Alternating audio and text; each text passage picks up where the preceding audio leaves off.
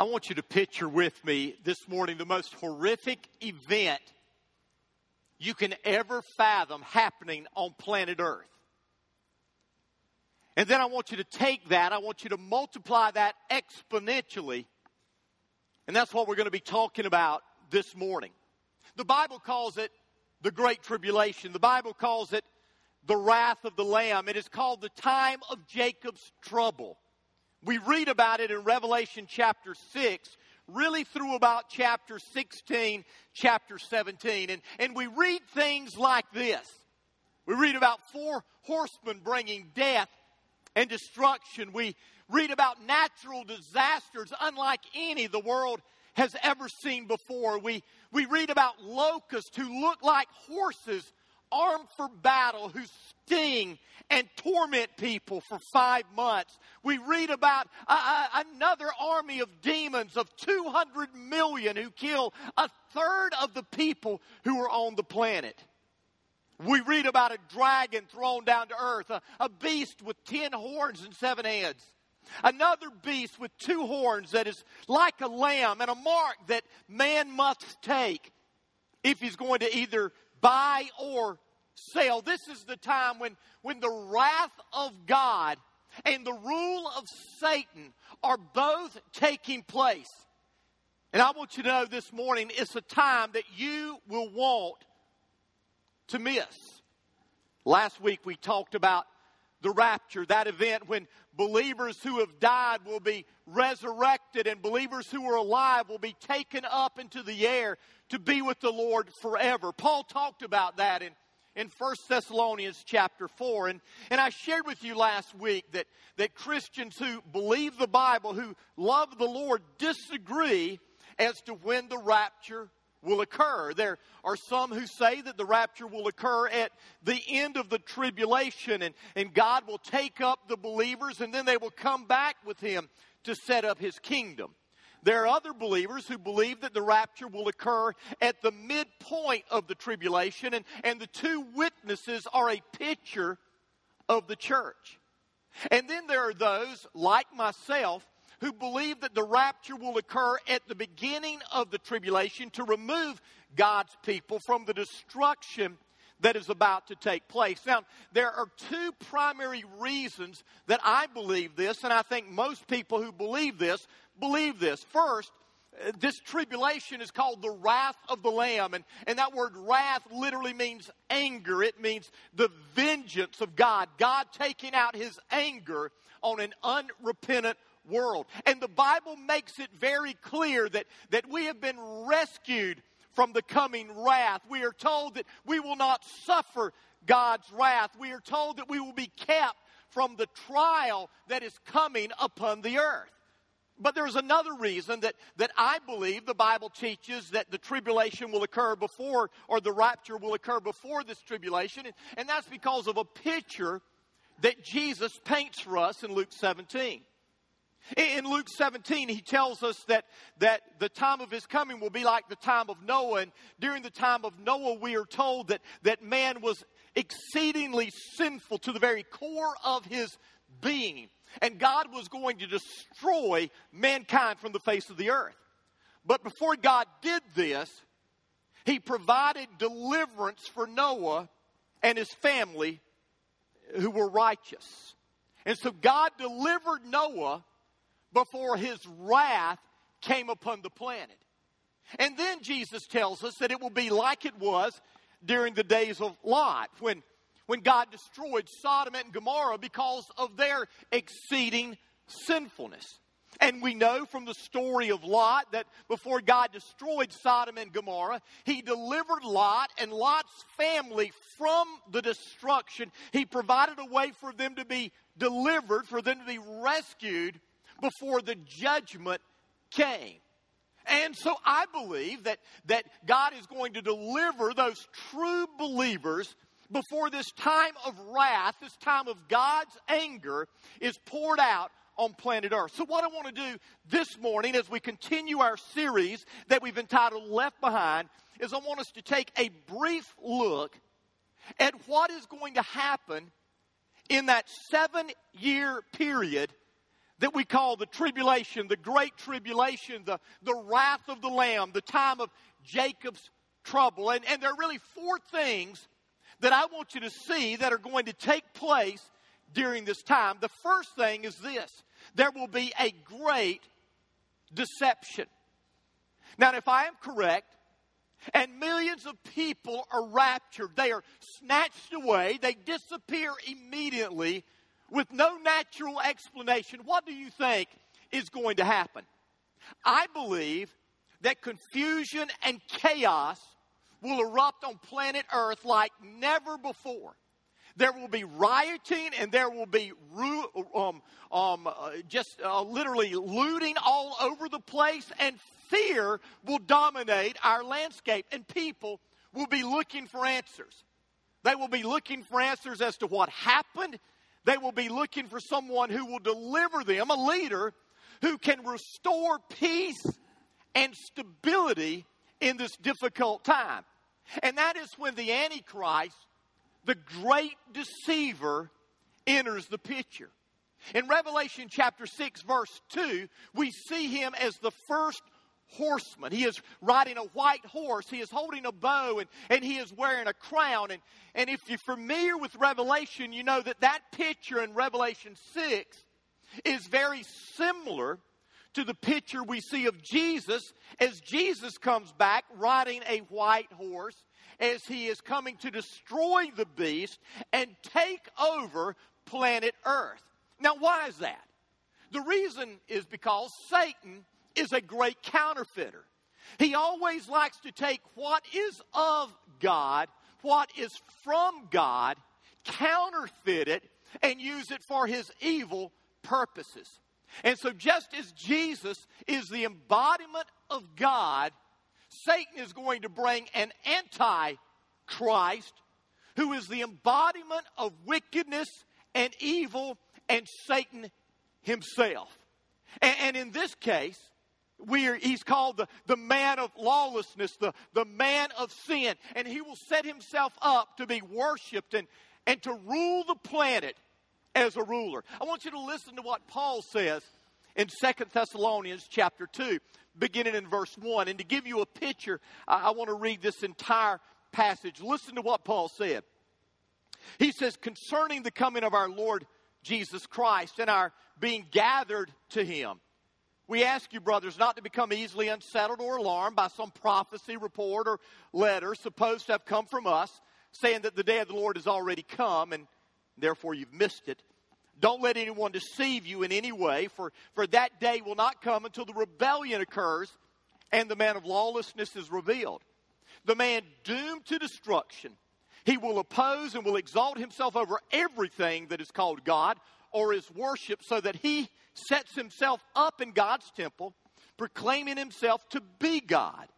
Don't you remember that when I was with you, I used to tell you these things? And, and now you know what is holding him back so that he may be revealed at the proper time. But the secret power of lawlessness is already at work. But the one who now holds it back will continue to do so till he is taken out of the way. Then the lawlessness one will be revealed, whom the Lord Jesus will overthrow with the breath of his mouth and destroy by the splendor of his coming. The coming of the lawless one will be in accordance with the work of Satan, displayed in all kinds of counterfeit miracles, signs, and wonders, and in every sort of evil that deceives those who are perishing. They perish because they refused to love the truth and to so be saved. For this reason, God sends them a powerful delusion so that they will believe the lie and so that all will be condemned who have not believed the truth but have delighted in wickedness. So notice a couple of things here that Paul tells us. When the man of sin, the man of lawlessness comes, the Bible tells us that he will oppose God. He will exalt himself and eventually be worshiped, even proclaiming himself to be God in the flesh.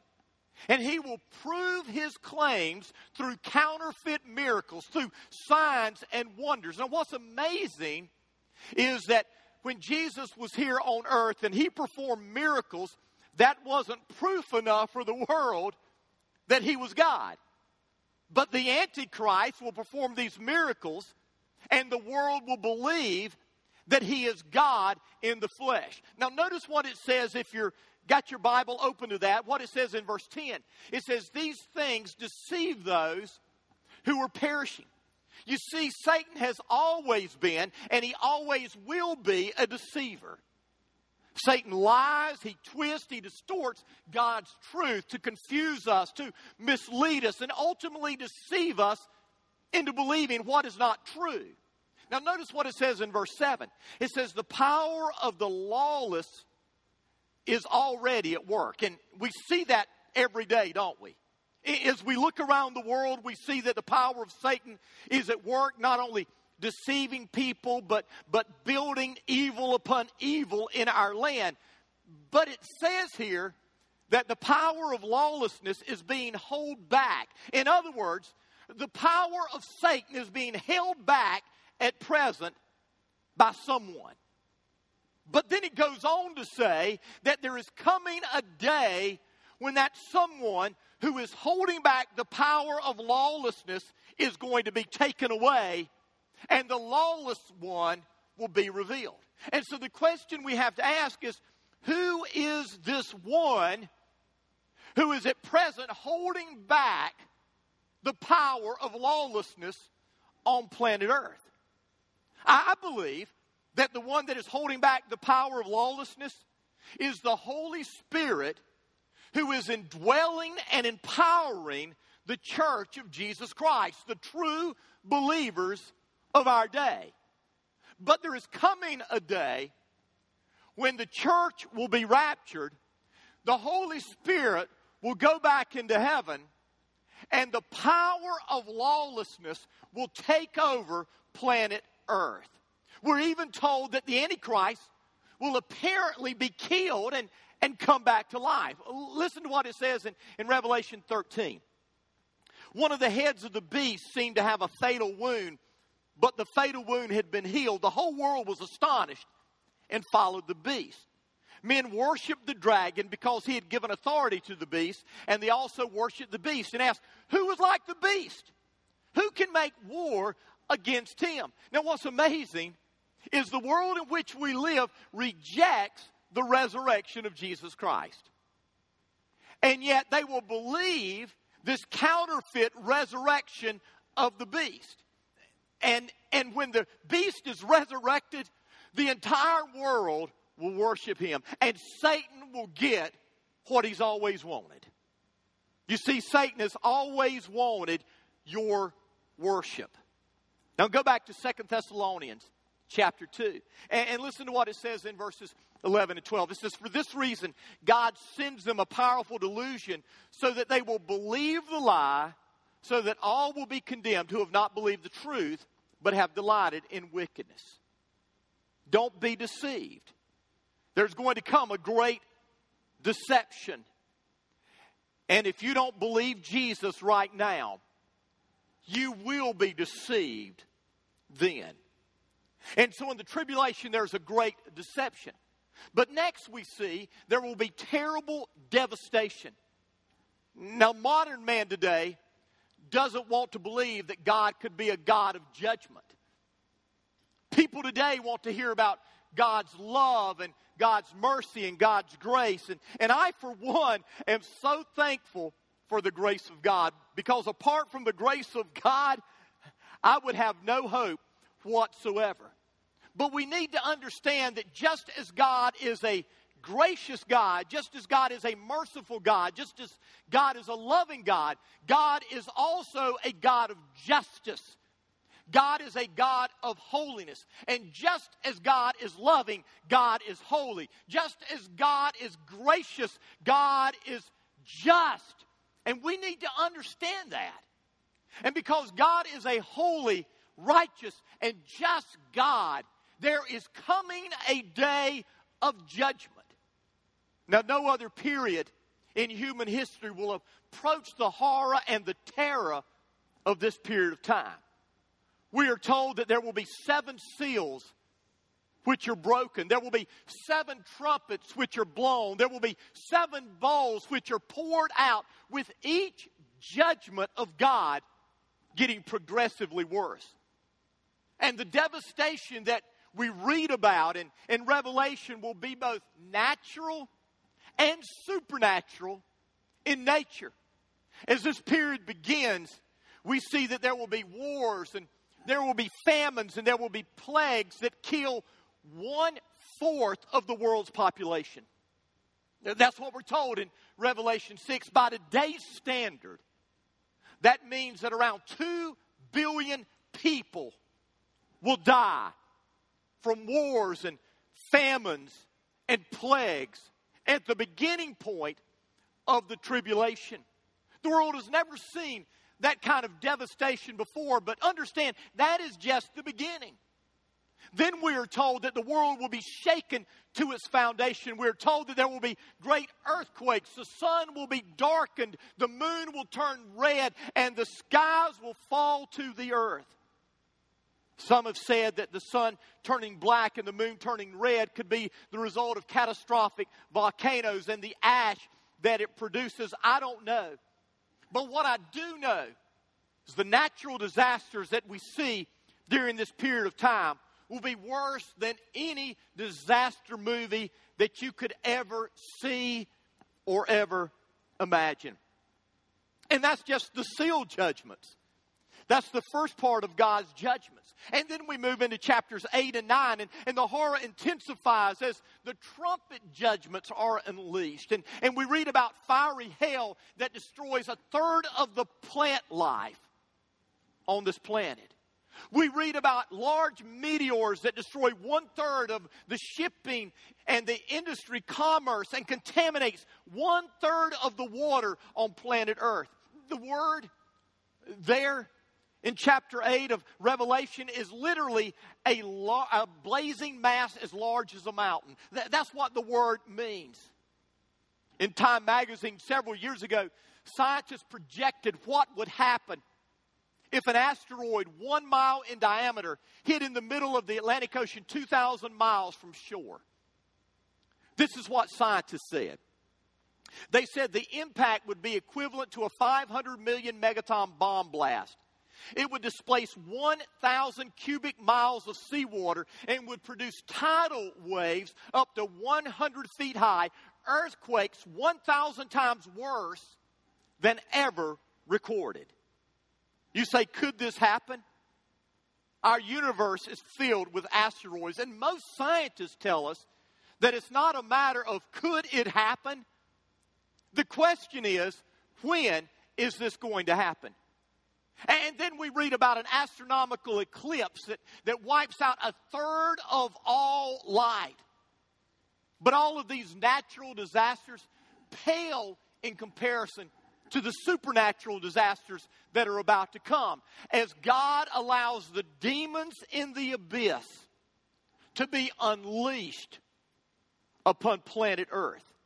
And as we read in Revelation chapter 9, we, we read about locusts who have the power to, to sting like scorpions. And, and their sting is so powerful that people long to die, but they can't die. You ask, Rocky, are these literal animals or these demons? What are they? And, and we don't know, but what we do know is the result is terrifying. Uh, listen to what it says in Revelation 9. Says the locusts looked like horses prepared for battle. On their heads they were something like crowns of gold, and their faces resembled human faces. Their, their hair was like women's hair, and their teeth were like lions' teeth. They had breastplates like breastplates of iron, and, and the sound of their wings was like the thunder of many horses and chariots rushing into battle. They had tails and stings like scorpions, and in their tails they had the power to torment people for five months. They had as king over the angel of the abyss, whose name in Hebrew is Abaddon, and in the Greek it's Apollyon. But what happens next makes the locust look like nothing. Listen to what it goes on to say in Revelation 9. It says, The first woe was past. Two others are yet to come. The sixth angel sounded his trumpet, and I heard a voice coming from the horns of the golden altar that is before God. It said to the sixth angel who had the trumpet, Release the four angels who are bound at the great river Euphrates. And the four angels who had been kept ready for this very hour and day and month and year were released to kill a third of mankind. The number of the mounted troops was 200 million. I heard their number. The horses and riders I saw in my vision looked like this. Their breastplates were fiery red, dark blue, and yellow as sulfur. The heads of the horses resembled the heads of lions. Out of their mouths came fire, smoke, and sulfur. A third of mankind was killed by the three plagues of fire, smoke, and sulfur that came out of their mouth. The power of the horses was in their mouths and in their tails, for their tails were like snakes, having heads with which they inflicted injury. Now, is this army 200 million a literal army or a demonic army? We don't know. But what we do know is this. Already during this time of great tribulation, a fourth of mankind has died. And now, during this judgment, another third of mankind dies. And that's just the trumpet judgments. The seal judgments, the trumpet judgments, but but then the bowl judgments are unleashed. And with the pouring of each bowl, the heat of God's fury is intensified and, and, the force of God's judgment is magnified. We read about plagues that are severe. We, we read about plagues that, that produce ugly, painful sores. We, we read about the water turning to blood. We read about the power of the sun scorching the earth and scorching mankind. And, and we read about the world turning completely, absolutely dark. The Great Tribulation. The tribulation will be a time of deception, it will be a time of devastation. But listen, there is good news. There will also be a worldwide harvest. Even in the midst of God's judgment, his desire is to save. And I want you to hear that. God is long suffering always willing that men should repent. Listen to what it says in Revelation 7, which gives us a picture of what will happen during this time. It says, After this, I looked, and, and there before me was a great multitude that no one could count from every tribe, every nation, every people, and every language standing before the throne and in front of the Lamb. They were wearing white robes and were holding palm branches in their hands, and they cried in a loud voice, Salvation belongs to our God who sits on the throne and to the Lamb. All the angels were standing around the throne and around the elders and the four living creatures. They fell down on their faces before the throne and worshiped God, saying, Amen. Praise and glory and wisdom and thanksgiving and honor and power and strength be to our God forever and ever. Amen. Then one of the elders asked me, These in white robes, who are they? Where did they come from? I answered, Sir, you know. In other words, I don't have a clue, but you know. And this is what the elder said These are they who have come out of the great tribulation. They have washed their robes and made white in the blood of the Lamb. Therefore, they are before the throne of God and serve Him day and night in His temple. And He who sits on the throne will spread His tent over them. As we read through Revelation, we discover that, that God initially sends two witnesses. And there is much debate and speculation over these two witnesses, who they are, but we know that God gives them power and, and they preach the gospel in Jerusalem for three and a half years before they are killed by the Antichrist. From their preaching comes 144,000 Jewish missionaries who during this period of time received Jesus as their Savior. And they began to go out and preach the gospel. And from their preaching comes a great multitude who receives Christ and repents of their sins. You see, God's mercy is still available during this terrible time of judgment for, for those who repent and, and receive Him. Now, notice what it says in Revelation 14. This is an amazing verse.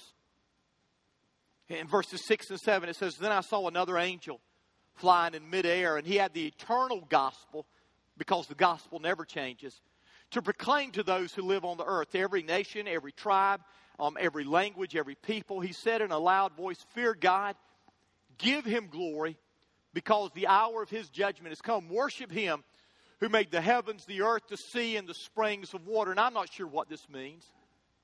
But I do know that this is God's last ditch effort to see people saved. Does He literally send an angel throughout the world to proclaim that Jesus will save those who turn to Him? I, I don't know.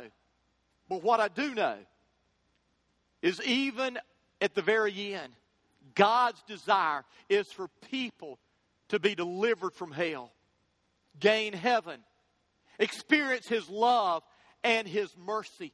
Understand, God's desire was never for human beings to experience His judgment. God's desire has always been for human beings to experience His love, a relationship with Him.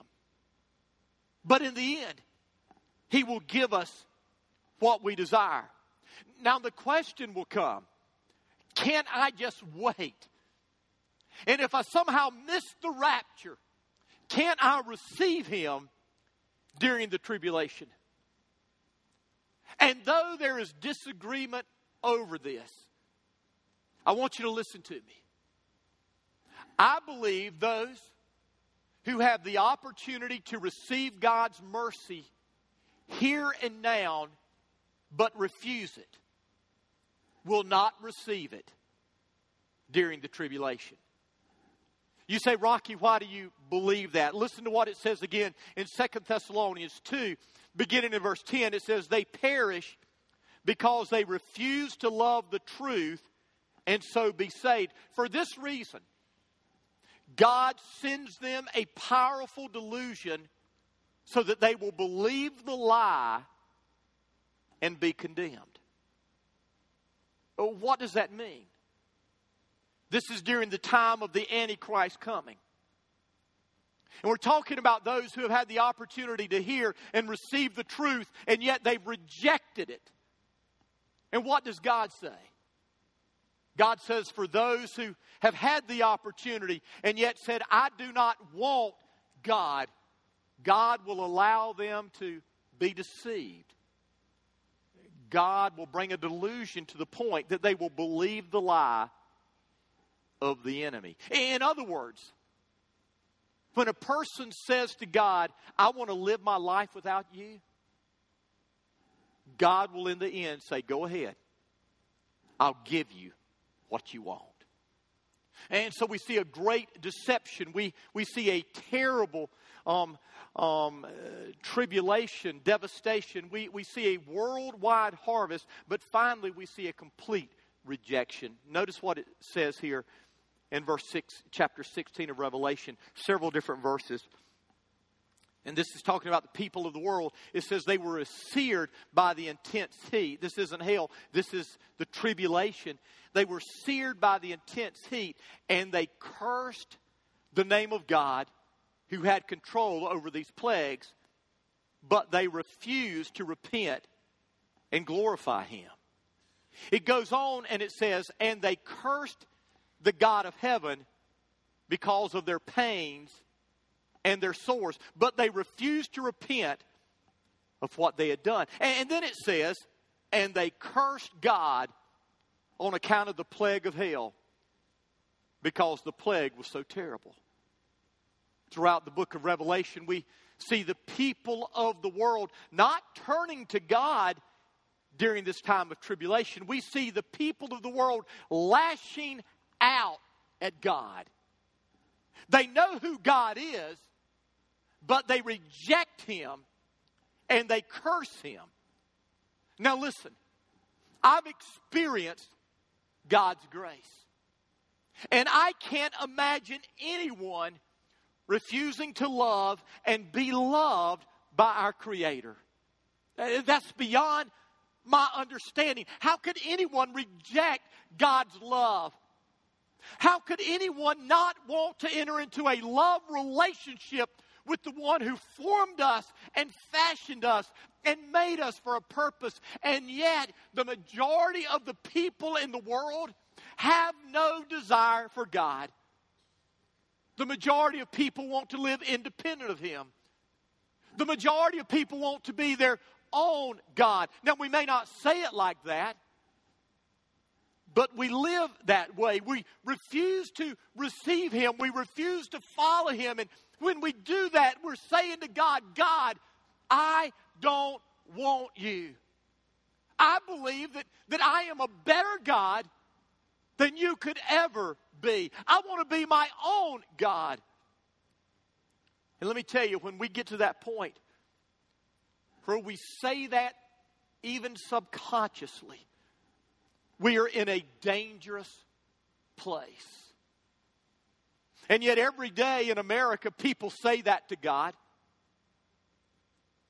Why are we to think that in this time of great tribulation, people will not continue to say that to God?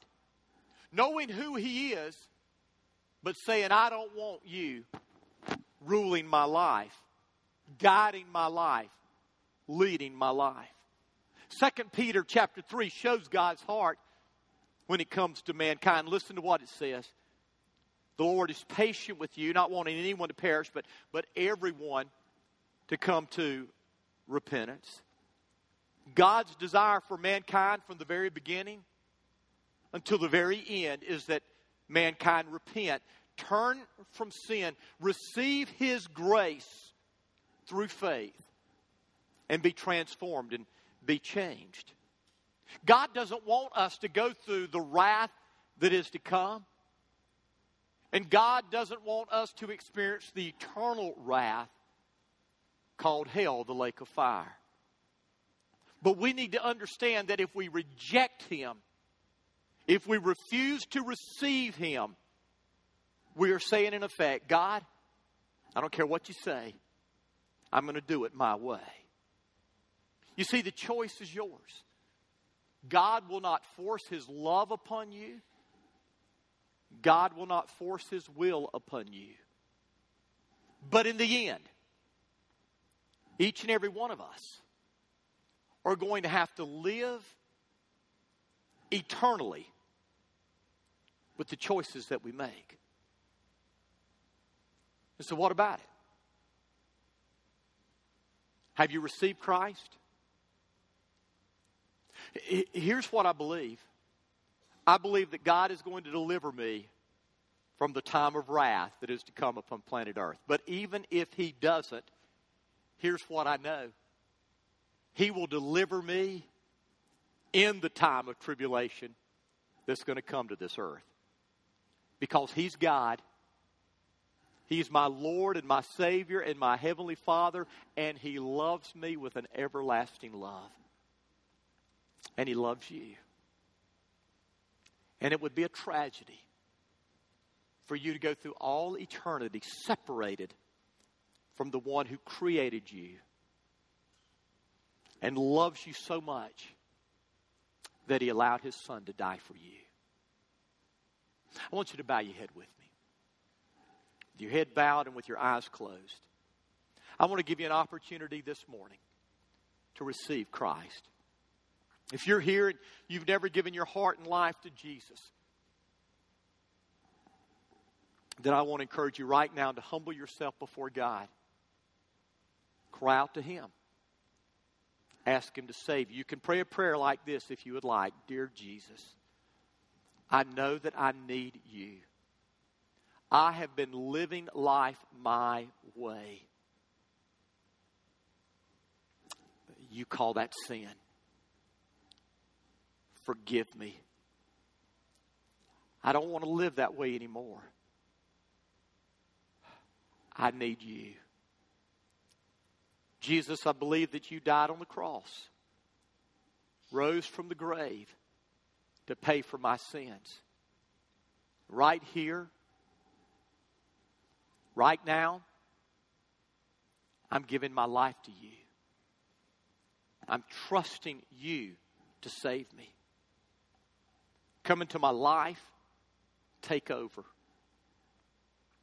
I'm yours. Thank you, Jesus, for hearing me. Thank you, Jesus, for saving me. Amen. And with your head still bowed, with your eyes still closed, please. If you prayed that prayer just then for the very first time and meant it, Would you raise your hand right now? Thank you. Anyone else? Thank you. And if you prayed that prayer and you meant it, here's what I want you to do. On that card that I talked about earlier, I want you to check that box. I prayed today to become a lifelong follower of Jesus. If you meant it, check that box. Let us know. Because we want to help you as you walk through life. Well, let me pray and thank God for what He is doing in people's lives. Lord God, I thank you for those who have made decisions for you. I thank you, Father, that you have delivered us from the wrath that is to come. I thank you, Father, that your grace is sufficient to cover our every sin. And Lord, for the decisions that have been made today, we ask you to help them grow in your grace and knowledge. We pray this in Jesus' name. Amen.